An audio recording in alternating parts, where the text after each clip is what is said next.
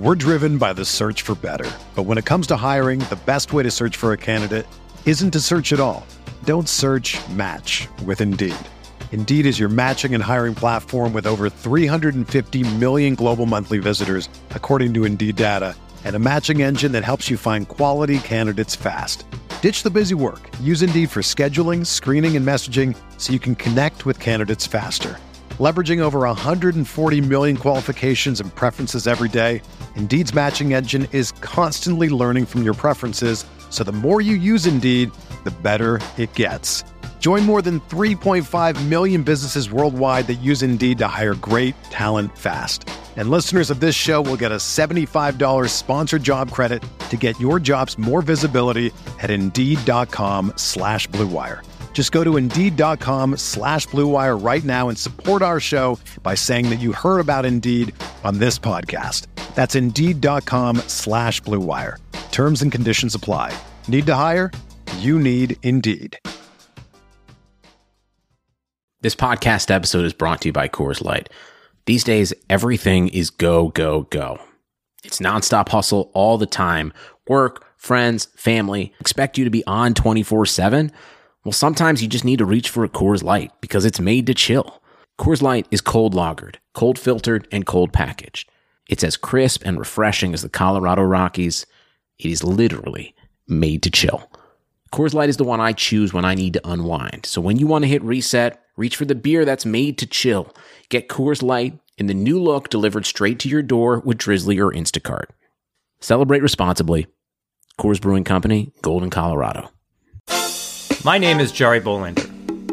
Welcome to the Entrepreneur Ethos Podcast.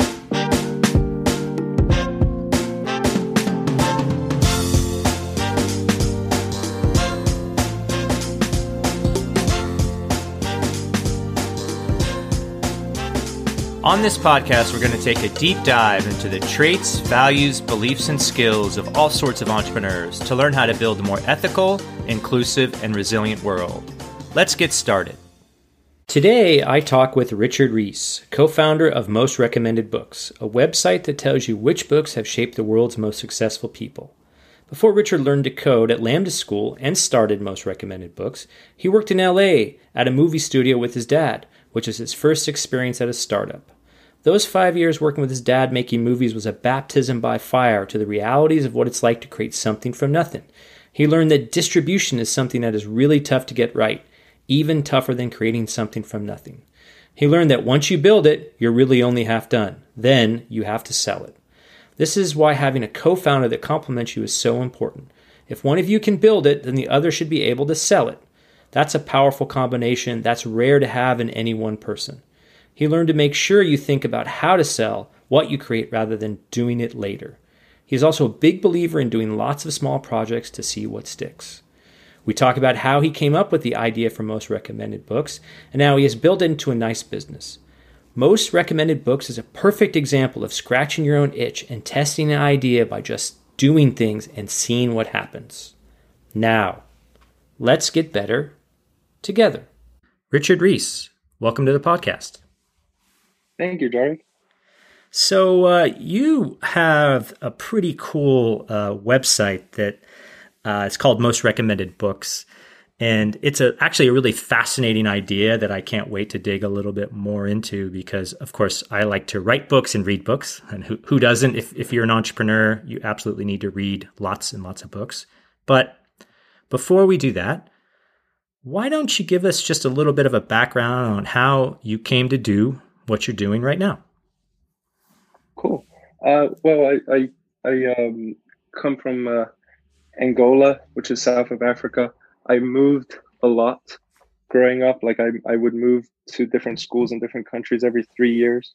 So I was always, um, you know, doing things a little bit differently, um, and and that is why I naturally drifted towards um, building stuff you know so the the choice was between you know um, work at a normal job or or start building stuff and uh, I, I just always drifted naturally towards uh, things like that and and kind of like with any idea you know it, it wasn't a lot of planning. You just kind of stumble into these cool opportunities and you seize uh, the chance. And that is how I, I stumbled into um, most recommended books.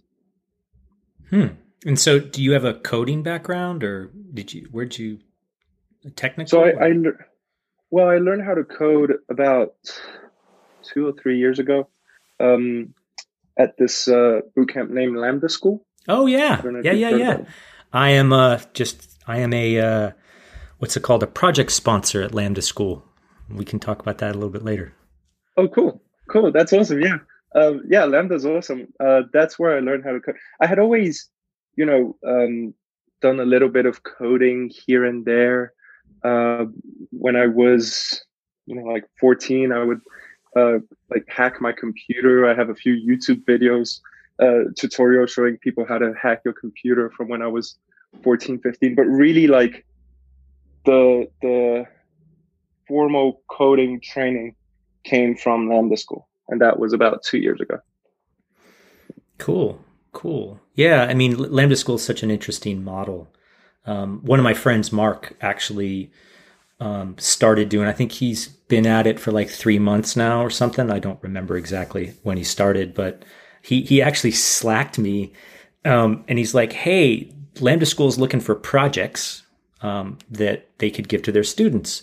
Does any do you have an idea for a project?" And I'm like, "Oh, do I have the project idea for you guys?" um, which which ended up um, being in their last labs batch, which I think is labs 22, now is continuing wow. on to labs 24.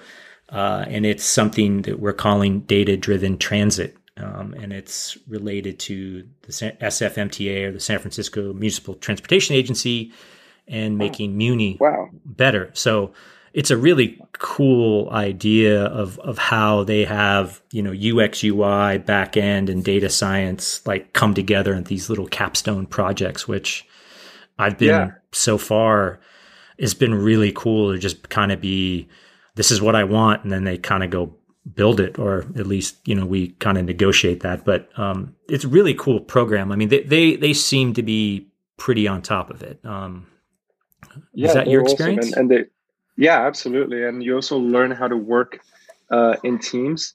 You know, so that was uh, quite important for me. It was how do you work with other developers, um, not just which tools you use, but like how do you communicate? How do you divide who gets to do what? So that was super super valuable. Neat. And what what track did you end up doing? I did so when I did it, I was um the seventh cohort. So back then they called it a what was it CS, so, so like computer science track. Now it's known as the web development track. Oh, okay, okay, yeah. cool, cool. And um, so what what did you do before you were, you learned how to code? What was sort of your your day job? Before learning how to code, so I worked in Los Angeles for a few years. Uh, my father started a, a, a movie business. They're a small production company, and um, I he I didn't really grow up uh, with him, so this was just a good opportunity to learn from someone uh, who's who's one of the most interesting uh, founders I've met. You know, so getting to work directly side by side with him and learning from him was just a, a really great experience. So you were what, what kind of movies were you guys doing? It, it was smaller, so like straight to DVD movies. Um, it was uh, we did one small theatrical release, which didn't do too well theatrically, but then it did well on uh, streaming platforms like Netflix and iTunes. Um, and that was uh, it was kind of like a a uh, it, it really actually it really was a startup so oh, yeah. he really, yeah, so he really started from scratch, and I got to um, participate with him for for uh, I would say five years. Wow. So it was a bit of a baptism by fire. Yeah, it was it was a lot of work, um, but it, it was very very cool. Um, Yeah, most most movies like I have some friends in LA and then they do like TV stuff. Like they were doing reality TV shows for Murray Brum. I think it's Murray Brum. I can never get their name right, but um, but they would always tell me how they would like they would bring a team together, do the season, and then the team would go away. I mean, it's the ultimate like job shop kind of thing where you pull, literally pull the entity together you get all the money, you do the production, yeah. and then they, everyone goes off on their merry way. And what we did was interesting because um, there was that. It's like there are times where you're employing hundreds of people, and then it's like three people. You know, so it's it's uh that was definitely interesting. And what my dad really was trying to do was his own mini studio, which meant um, all the financing, all the production and all the distribution was handled in one place. Uh, the financing and production we did quite successfully. The distribution is where it gets really tricky. And this is where a company like Netflix is so interesting because they started with the distribution, right? So yeah. they built this platform where people can watch movies yeah. and then they went into production. So they started doing their own content.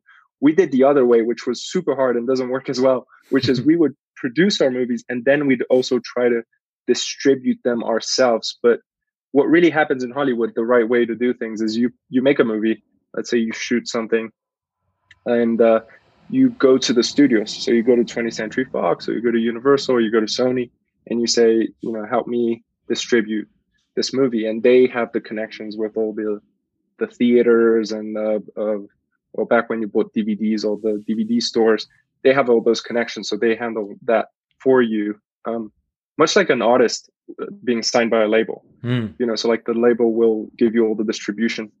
So usually the studios do all the, the distributing, but we decided, you know what, like we'll talk to the the theaters and we'll buy the posters and we'll do all, which is it was a mess, but it was a lot of fun because we got to experiment and learn. Yeah. You know, so like yeah. so so the next projects we make will be fro- through a lot of trial and error, but each time we just got a little bit better. You know? Yeah, well, I mean, what's really fascinating about what you just described is that's the challenge every startup has is how do you build your audience? How do you build your mm. following? How do you get people to, you know, distribute your product, buy your product? Even if you're a direct to consumer, how do you get people to come to your website, buy it? How do you get the word of mouth? I mean, it's it's the it's the same exact challenge. I mean, that's why places like Amazon as a distribution channel, right? That's why they're so powerful. Yeah. That's why Facebook yeah. for social is so powerful. I mean, they build exactly. a platform of all the people. So wow. Exactly. I mean, that's pretty yeah. amazing. So is he is your dad Netflix? Yeah, same thing. Um, yeah. Is your dad still doing the production company? Yeah, so so there, it's a small involvement. You know, like we haven't made a movie in five years or more, and uh, I really started doing my own thing just because like I think I learned everything I had to mm-hmm. from my dad. Mm-hmm. You know, it, it, it, was it was um it, it was like either go work with him or you know go to college in the UK and go get a job somewhere in the UK and I I decided to take the risky uh route and learn from him and that was cool and now I feel like I can do my own things, you know. But the movie business is still around. So if there's a project that's interesting, like we, we always take a look. It's it, it doesn't take a lot of time. Like you said, it's if you have a good script and uh, you have a good uh, director or producer, you all you you have to do is basically make sure that everything is running well. You know, like the the you hire these hundreds of people, which usually the director or producer does and you, you just have to make sure everything is looking okay and on budget and th- these are depending on how long the movie takes to to film which in our case these are lower budget movies so it's a few months um, it's very like short term mm. work yeah. you know?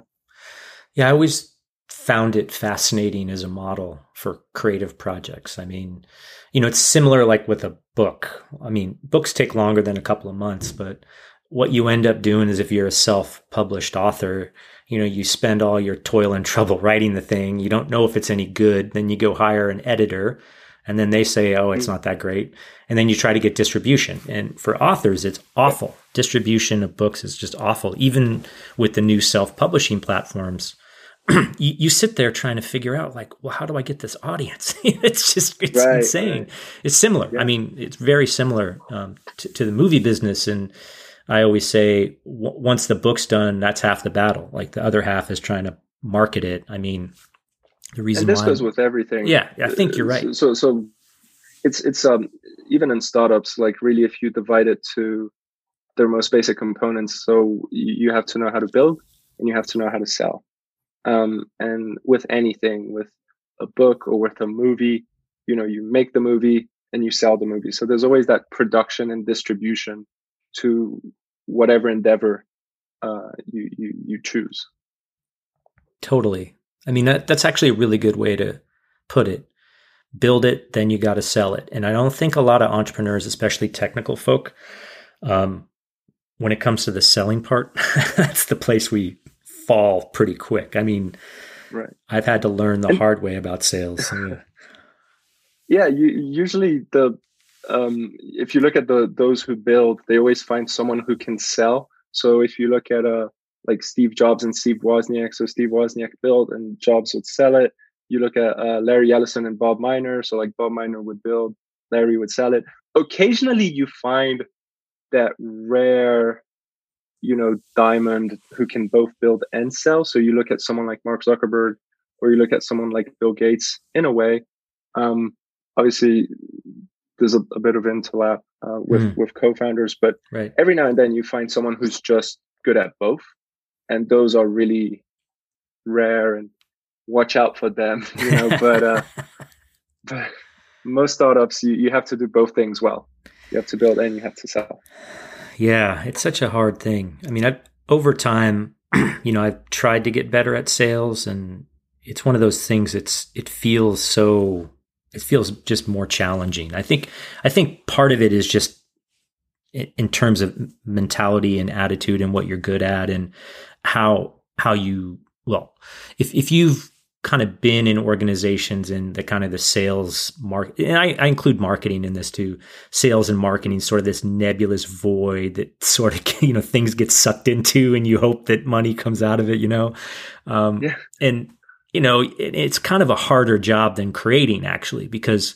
you have to try to figure out how to you know have someone part with their money right? Oh, hard earned money and you know to have the audacity to say buy my stuff over someone else's stuff is is a you know it, it takes some some training some chutzpah yeah. chutzpah some you know it it it's a different mentality. And, and you're right. I, I, it's it's it's so hard to do them both well um, and i've mm-hmm. really i've found some founders like some startup founders that I know that that kind of have that knack for it. But you know, the the build it then sell it is such a. It's exactly right. half the battle is building it, the other half is selling it. So yeah, absolutely, absolutely.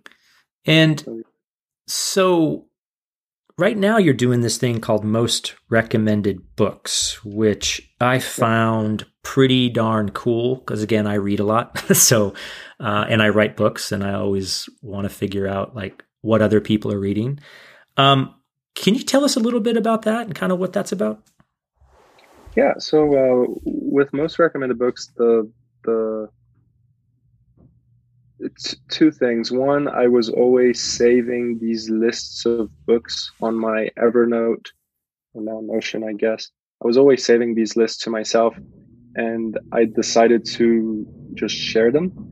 Um, uh, and two, uh, I used to write, or I used to blog a lot more. I still blog occasionally, but I used to blog a lot, uh, especially 2017, 2018. And one day I wrote this blog of all the books that Elon Musk recommended on Twitter. Hmm.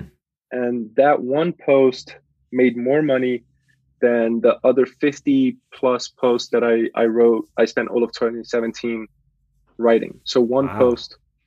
Yeah. So I, so I was like, okay, there's a clear, people are clearly interested in, in books. So maybe I should do, since I have all these notes, you know, so, and these notes came from reading all these biographies, you know. So you you read someone's biography, and the biographer says, and he read this book, and it changed his life or her life. Right. Um, so I would write it down, you know, and you wouldn't find these lists anywhere else on the internet. So I I, I decided to to put it all in one place. Um, and and it also came from uh, uh, uh, Tim Ferriss's podcast. Uh, he at the end of every podcast he asks his guests what are their favorite books. So I decided to also put all of that in in one place and and combine it, and that's where uh, most recommended books uh, came from. Wow. So did did you code it up yourself?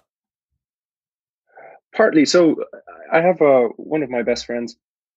Uh, we, when one of my blog posts did well, this blog post, um, how to think like a programmer, uh, it did really well, and so he, he and I talked about uh, working together, and we tried all these little projects. So remember what I said about stumbling onto opportunity? Mm-hmm, mm-hmm. Um, we kind of thought, you know, let's build these little projects until something just just clicks you know and this is something this is something we can talk about later because i've noticed this as a pattern amongst um, many if not all successful people they stumble on, onto these opportunities so they get lucky there it's uh, there, there's a lot of hard work and skill but ultimately you never know um, I don't know if you you've read. There's this book called Facebook Effect about uh, Mark Zuckerberg and how he built Facebook, and the most interesting part of the book to me was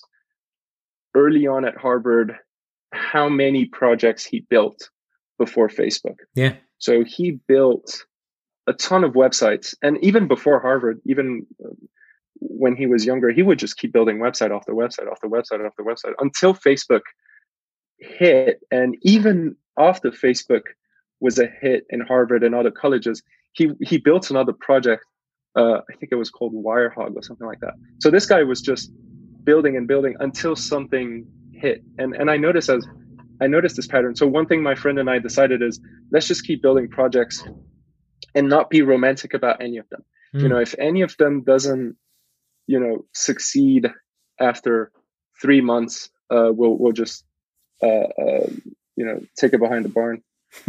and uh, so with with most recommended books, um, we noticed that every month it was making more money and we weren't very focused on it.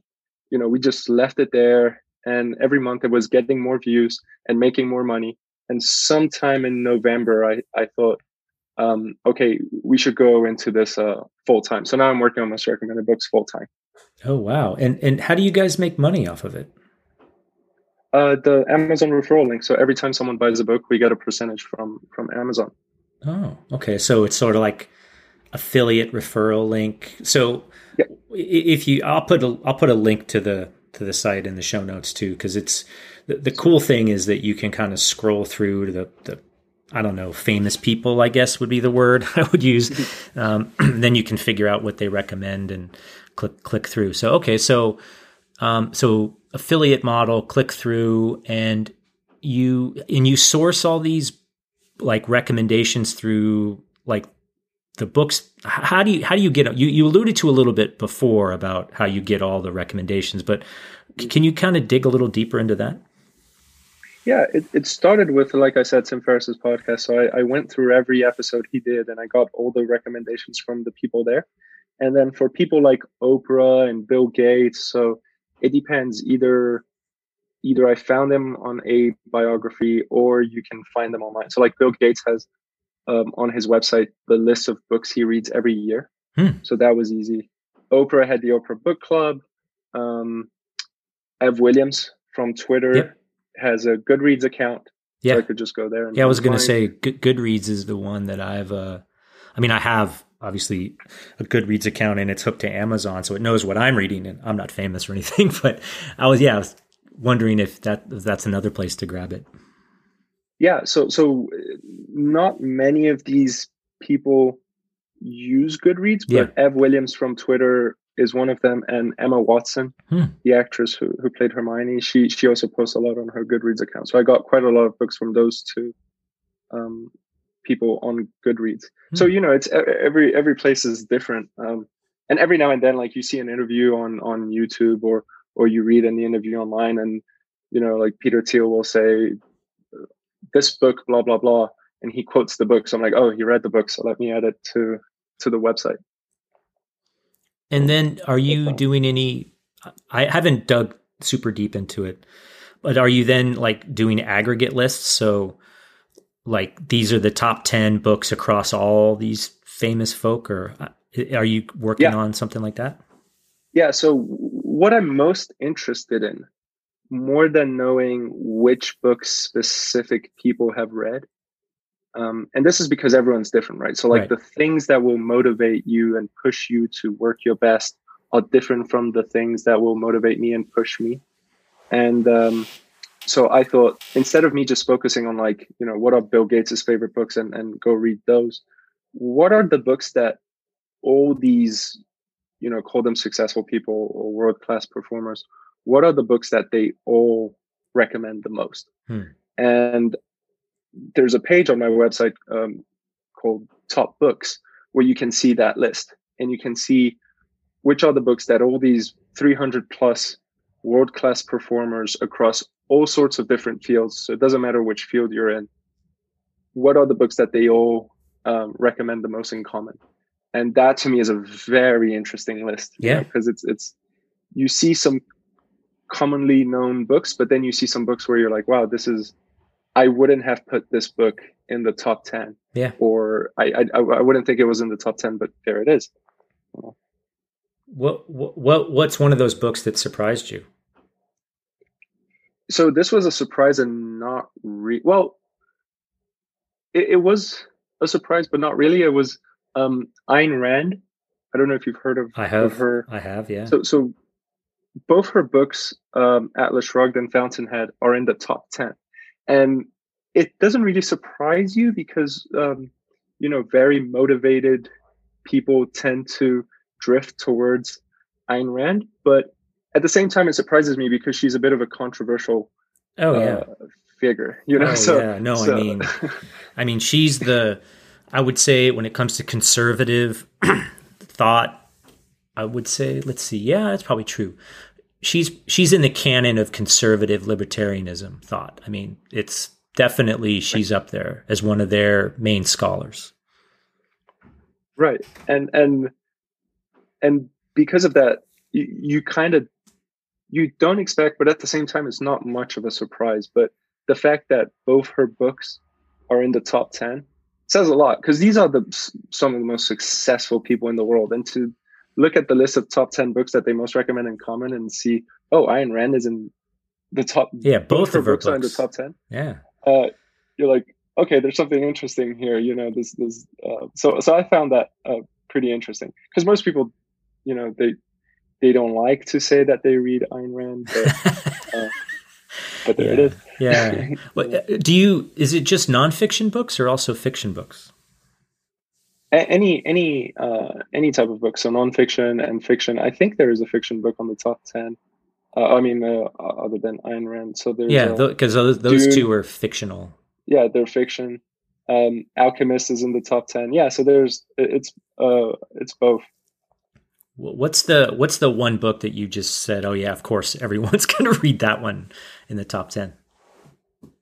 Uh, no, in the top ten. Uh, um, I, th- I think it was a uh, was referring to Man's Search for Meaning. I'm looking at the list right now. okay, why. cool. Um, Man's Search for Meaning being mm-hmm. one, Sapiens is another one. Mm-hmm. Like Sapiens is one of these books where everybody has read it. Yep. So I, I wasn't surprised to see it in the top ten. Yeah. Um, yeah. These uh, these are the books. Awesome.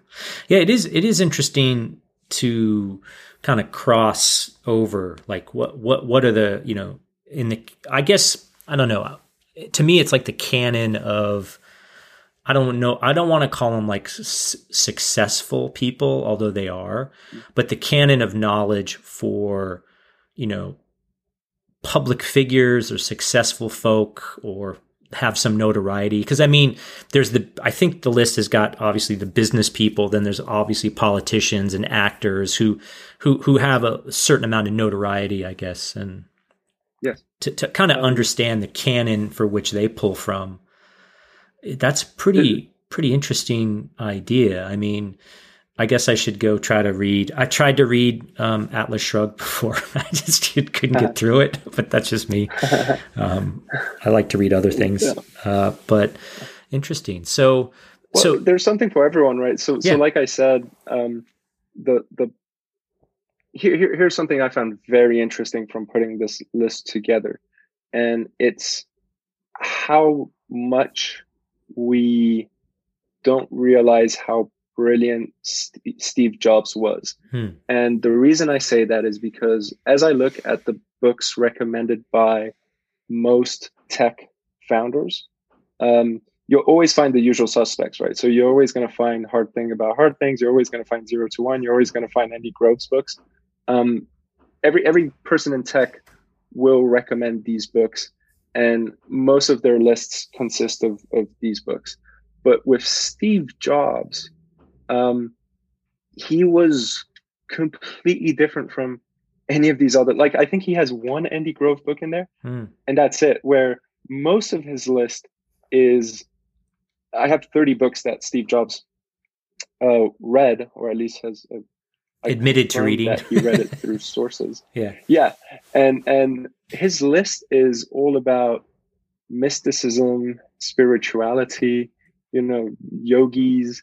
I, I believe his favorite book was Autobiography of a Yogi. Hmm, Um, that reads more like you know, a yoga instructor than tech CEO. yep, yep. And when I look at that list, and when I look at how different he was from the norm, it just makes me think like you, you can look at the books that everyone recommends, and that is very interesting. But ultimately, it's all about finding what really works for you, you know. And if it's spirituality and mysticism and you know uh, vegetarian diets, like go for it. You know, it doesn't have to be the same as all these other people, even though I, I still find it interesting. But um, his list just showed me that you can go completely different uh, on a different path from the norm and, and still be fine. Yeah, no, I mean he he he you know everyone talks about him because he was at a different he was on a different level I think in terms Yes. of the way he thought about things and just general kind of attitude. I mean, as you as you mentioned before we started recording, you know, he he was notoriously not a very nice guy, or at least he was pretty hard on his people. And you know, if you just took that as the one aspect of him to emulate, which is a bad thing to emulate, you never want to, you know, be cruel or mean to people. This doesn't work in the long run. Um, you know, it, it's like there's the whole person that you have to consider. Uh, and part of it's what they read, part of it's what the, what influences them, and and and how how they go about the world and their philosophy, and Yeah. That's the thing that I find the most fascinating about what you're trying to do, the books, and you know the people that I you know like to follow and kind of look up to in terms of you know mentors that that I've never met, but mentors I can learn from, is how these books shape their philosophy. Because what I've also found through my, you know, doing this podcast and the books I write and, you know, the future books I'm going to write is that, um, you know, the canon of knowledge in the world, you know, most people have said it before, right? I mean, there's patterns, you know, there's, there's story, it has structure and the structure of story is, you know, been there throughout time. It's baked in our DNA. We, we just know a good story when we hear it. We know what moves us. We, we, we have that because throughout time, we have had to use story in order to survive. So all of us that are here today have survived because our ancestors told the better story than the ancestors to, you know, in the next village over or the next tribe because we had to, right? I mean, that's how we survive. So it resonates with us just like it resonates, negativity resonates with us as opposed to positivity because the negative things are what we had to remember to not get eaten by the saber-toothed tiger. It's just fundamentally in our in our core DNA and our structure.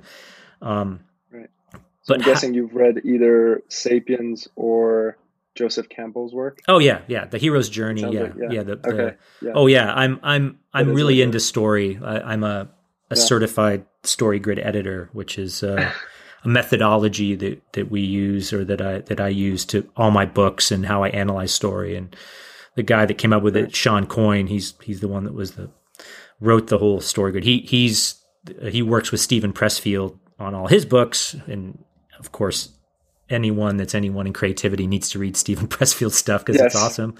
Um, yeah. yeah.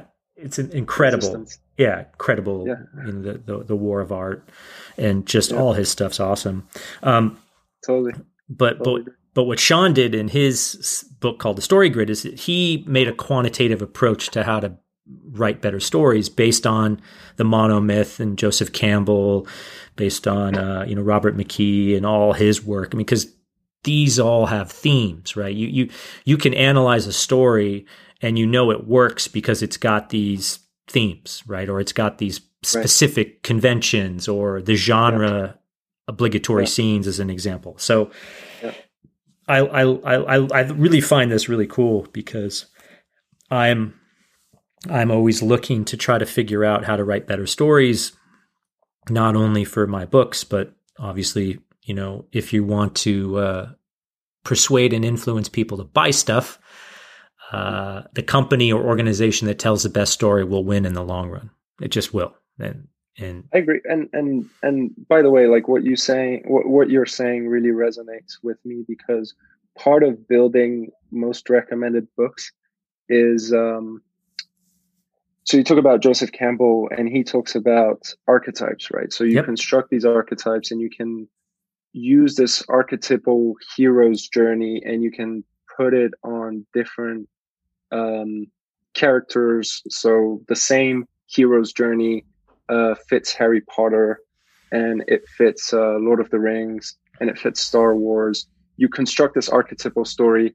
and through the the patterns among these archetypes you can you can apply them to different different stories so with most recommended books really uh, part of what I like about this is that I can construct, like you mentioned before, I have um, lists of people who are successful in tech, people who are successful in politics, people who are successful writers. So you can construct your archetypal writer. So you look at the books that all the writers on my website yeah. have recommended, yeah, or you look yeah. at the the books that all the entrepreneurs on my website have recommended and you look at which books they've recommended in common. So you construct the archetypal founder or the archetypal writer and you're always going to find patterns. So like with writers i noticed that a lot of them uh, recommend um, anne lamott's bird by bird. Hmm. uh, that's a very popular or or steven pressfield hmm. pressfield's war of art is, is another very recommended amongst writers you know. So um, that's something I like about the website is you can construct these archetypal um, insert, you know, investor. The archetypal investor will, will recommend very similar books. So and and then you you you can start there and then find your own voice amongst yeah. that.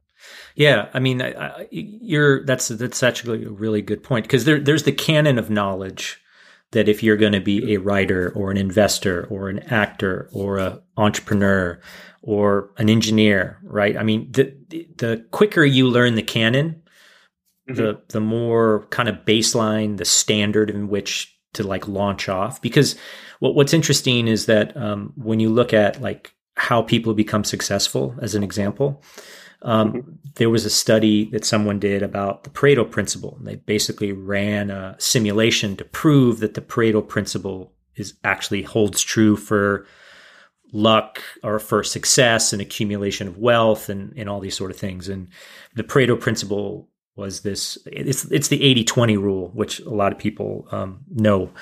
Uh, and the the the thing that's that's fascinating about that and why, as an example, there's such a disparity in wealth inequality, um, which this actual um, simulation proved that generally what happens is that wealth accumulates with smaller amounts of people. It basically 20% of the people own 80% of the wealth in general mm-hmm. because it has something to do with luck and opportunity. So right. if you are if you have the and the skill. So if, if you've got the skills and then you're given opportunities and then you have a little bit of luck and it's the luck that, that that's what kind of determines it. Um, then over like time you stumble Right, exactly, yeah. exactly your point about the stumble, right? But but the yeah. thing that that people don't understand, and and they and and, and, and it's it's a hard thing to kind of quantify, or at least it's a hard thing to swallow, is that some people are unlucky, and there's nothing you can do about that, except you can try to give them more opportunity, but you can also give them the skills to take advantage of the opportunity, and that's the most right. important like policy thing that people can do is yeah. skills and then opportunity after opportunity after opportunity because you will never have equal outcome ever. Yeah. It just never goes agree, there. Yeah, yeah right. And and I'm sure if you look through all these books and and you know how that kind of canon of knowledge, you'll you'll sort of see um, what would be really interesting is that if you have if you start doing like autobiographies of famous people and kind of dissecting them that way, where um, like what are some of the you know how often do they say certain things you know? So as an example you could you could kind of empirically prove that oh yeah they had a lot of skill but also boy they got lucky because they were at the right place at the right time or you know this had part of why when i say stumble onto the opportunity like um it's it, it, it kind of sounds like i'm kidding but not really. If you can take the same skillful person or intelligent person you can take the same person with the same level of intelligence the same level of skill and their one project succeeds and the other doesn't. Yeah. so a good example here is jeff bezos where his first startup forgot what it was failed his second startup i hear did pretty well so and steve jobs was the same way so apple did well and um, next did not do well so the luck factor is is is um a, a, a big factor. Yeah. You know, and this is part of my my joke about stumbling onto opportunity and not being too romantic about your work. You you keep trying different things until um until something hits. And um and you know, like again, like every rule has exceptions. So mm-hmm. every now and then you'll you'll have someone like uh like Elon Musk who you know he, he launches Tesla and SpaceX and by hook or crook he's going to make it work. You know, he, he could lose his entire net worth, but no matter what, he's going to work hard um, to to to make it work. So I'm not saying like just launch something and, and give up on it if it's if it doesn't work, but um, most of the people I've studied, so whether Steve Jobs, Mark Zuckerberg, Bill Gates, like it it, it was a lot of um, stumbling on. They're very good at seizing these opportunities. Yeah, exactly. You know?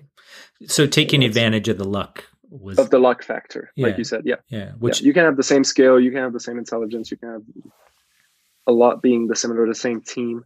Um, but you you also have to be able to to um, ride the luck factor. Um, so that's that's very important. Is is the luck factor on anyone's list? Oh, is that a book? It is a book. Oh, yeah. I, uh, it is a book. I have. I didn't. I, I didn't know. Maybe it is. I'd have to look it up. Um, let's see. It's uh, yeah. I mean, we we can put a link to the show in the show notes if it's there. But the I, I actually read that book about five or six years ago. No, it was long. It was like ten years ago. Um, okay. And, and one of the, again the premise being that the the more you know time at bat, the more oppor- the more risk you take, the more things you do, uh, the luckier you mm-hmm. get. And and and this holds true. I mean, in, everyone in their kind of gut knows that the more uh, times you do something, chances are you're going to be successful at it. And and a lot of it, what's really interesting, is how people build up the things. So, um, there, you know, Scott Adams. I'm sure you've heard of him. So you just said Scott Adams, by the way, yeah. and I, I, looked at who recommended the luck factor, and and he did. He's the one person on the website. Oh, cool. Who recommended? Well, yeah, well, Richard Wiseman. Yeah, he, he, yeah, yeah, he. So yeah, so and I'll put a link to it because it's and the, the reason why it's so important to, to realize this, and because one of the things that I've done just recently, um, not recently, maybe with like like five or six years, is that I, I work with professional athletes and I help them with their foundations. And I and one of the things that they always want to do is help kids, like help kids just like them. Most athletes came from nothing. They came from poverty. They, you know, they've had all the, the literally everything against them, except they worked really hard at a sport which they had a talent for and a lot of them got lucky. And and you can see because you see all the friends they played with in college you know the, it's interesting that the statistics on if you played college football as an example like division 1a college football the chance that you're going to get in the NFL hmm. is the exact same chance that you're going to hit a unicorn. It's about 1.2% so that's those odds are really low, right? So you're like, well, you know, the, literally the people that got there, not only were they good, because again, you get to college 1A ball, you're good, but they also, of course, they worked hard and they did all they had to do. But a lot of it is also luck because there's only a certain amount of people in the NFL and, you know, it could be the way the draft goes. And if you look at like the combine scores and all that, it, it you know, they've done statistics. It doesn't really matter like there's yeah. no really direct correlation to like your combine score and how well you do in the NFL because then you get to the yeah. NFL and the average NFL player lasts a year, if that, a year and a half because they get hurt or right. whatever. So yeah. it's really like a luck of the draw. I'm not I'm not going to discount that they work really really hard, but the, that's this is something I wanted to to say because uh, I, I don't want people to think I, I think it's all luck. So um, I, I think um, I saw a great quote recently by this actor Shah Rukh Khan. He's he's like the Tom Cruise of India. He's, he's oh, cool. super famous. So he has like three billion fans. You know, that's that's wow. the meme. And uh, and something he he tweeted something that I found so interesting lately, where someone was talking about extreme stardom. So like what you see with him or with someone like like Bieber. Um, and and he he responded something like extreme stardom is an accident that happens to very hardworking people. Yeah. So, you know, like the accident part is what we're talking about, the luck, but you you cannot ignore the the very hardworking part. You know, like the, the you won't get as lucky as um, a, a, very successful NFL player or a very successful uh, entrepreneur or founder if uh, you don't also have the the other factors. So hard work being one of them. If you're not working extremely hard, um, the the luck that we're talking about won't uh, won't appear. So it's not like luck is the only factor that matters. Yeah, you know, agreed. There are many other factors, of course, agreed. but uh, but luck is a factor. That's, yeah, that's yeah. I think I I'm glad you brought that up, and I'm actually glad you clarified that because yeah, I'm not saying that these guys don't work hard. They work extremely hard. Mm-hmm uh, and mm-hmm. their the opportunities they have gotten is because they've worked really hard. And mm-hmm. the thing that I think we that that we try to instill in these kids, right? So a lot of these kids that we work with, um, you know, they want like I want to go to the NFL as an example, right? Like I want to go to the mm-hmm. NFL, and generally statistics are low, right? That you're going to do yeah. that. It's, it's yeah. you know from as a kid all the way to the NFL is, you know, it's 0.1, yeah. it's less than 0.1%. I mean, it's just ridiculously low. So that means that that option, albeit you could work hard for it and you could try to do it, you should have a backup plan. Mm-hmm. And mm-hmm. the thing that, that we've found is that we have to expose them to the opportunities and that there's other things they can do because a lot of times they don't know that they could be an engineer, they could work in sports as a sportscaster or in the back office. I mean, they're not exposed. They could be an entrepreneur. A lot. I mean, now a lot of athletes are entrepreneurs. They do tech investment. They do all sorts of great things because they realize like my career in the NFL is going to, or NBA or whatever is going to be mm-hmm. not the whole entirety of my life. And if I get hurt, then what do I do? Right. So right. I, I, I, I see, I see that as a really kind of powerful thing to, to instill in a lot of other people. Cause again, you may not have the natural talent. You got to go do something else. But the, the, you know, getting back to Scott Adams and some of the things that he talks about, um, when when these you know this issue or not issue when he talked about luck and taking care of opportunity or, or, being available, having an opportunity for it. He he he he calls it a skill stack. So mm-hmm. he always wants to improve his skill stack. So yeah. what he may be doing, or even I mean, I'm the same way. Like, why am I doing a podcast in the middle of a pandemic? I literally started this podcast the day shelter in place order carried out in San Francisco. Like the timing is either great or I'm an, I'm a knucklehead, right? But why am I doing it? One, of course, I want to talk to other people like you. I want to get to know you now that we know each other, that we may be able to help each other or we may not, but, but we, now we know of each other. But more importantly, it's a skill and I'm building up this skill stack that now, hey, I can talk into a microphone. I can produce a podcast. If I ever, you know, mm-hmm. had the opportunity to go do something else, like the, the, the first mm-hmm. podcast I ever did was something called the story grid Editor Roundtable podcast. And I did it for five seasons with a bunch of great people that they still do it. Um, I actually left to go do this podcast because, you know, we, I had, you know, we had different, um, you know, they had different like ideas. I had different ideas and we're like, okay, well, I'll just go do my own thing. Cause, cause I was looking at it more towards business and they were looking at it more towards the art and craft of writing, which is where it started off. But that all happened because we were all study buddies. We, we were, we were a study group. and then mm-hmm.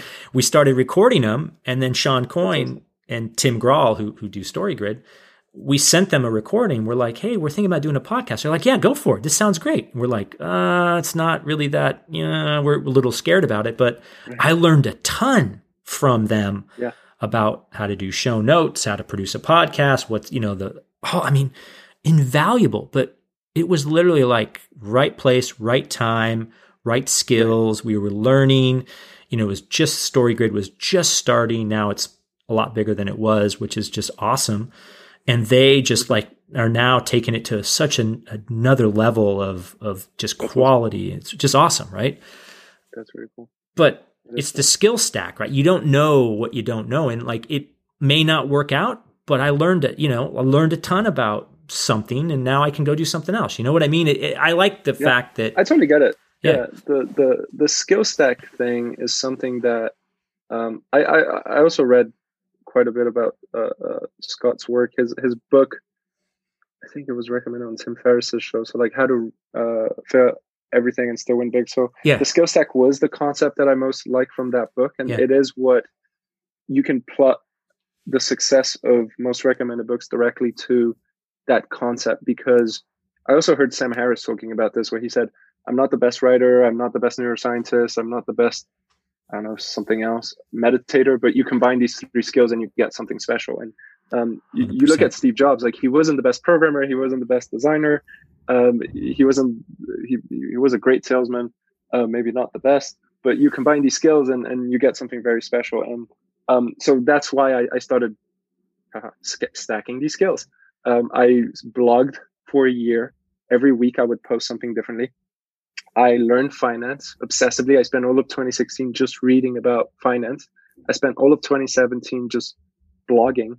Uh, 2018 was was all about learning how to program and Lambda, and uh, and now you get you know you you put these skills together like my my my writing skills and my programming skills and somewhat of design, even though that's really lacking. But I'm not the best programmer, and I'm not the best writer I'm not the best designer. I'm not the best salesperson, but you combine these skills and and you get something um, pretty cool, which which is uh, most recommended books.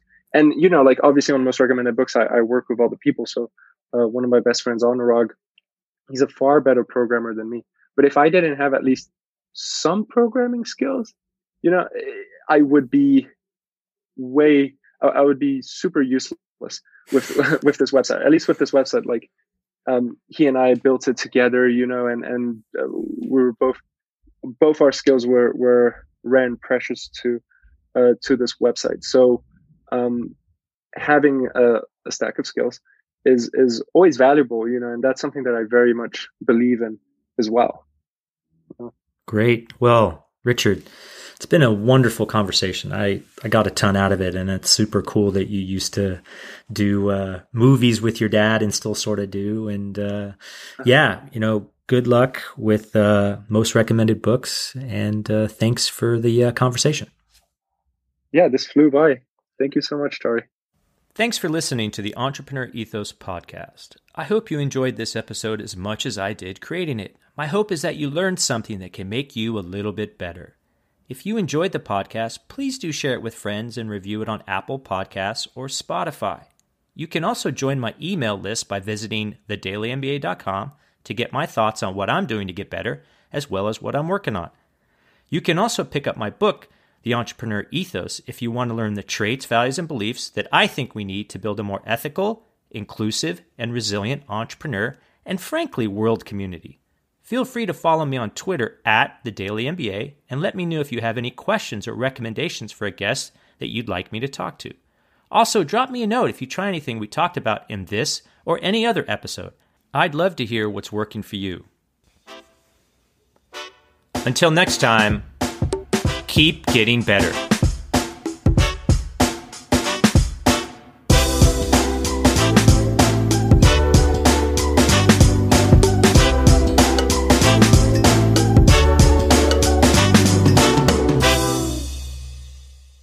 Sugar Ray Leonard, Roberto Duran, Marvelous Marvin Hagler, and Thomas Hearns.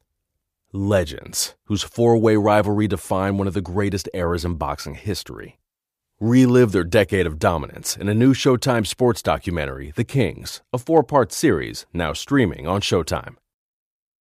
Save big money when you start your next project today at Menards. Convert your current recess lighting with energy saving LED downlights from Feit Electric. They're bright and install easily in just minutes. They also go from regular lighting to nightlight mode with just a simple flip of a switch. Save big on all Feit lighting products now at Menards. Shop our lighting options today in store and on Menards.com. Save big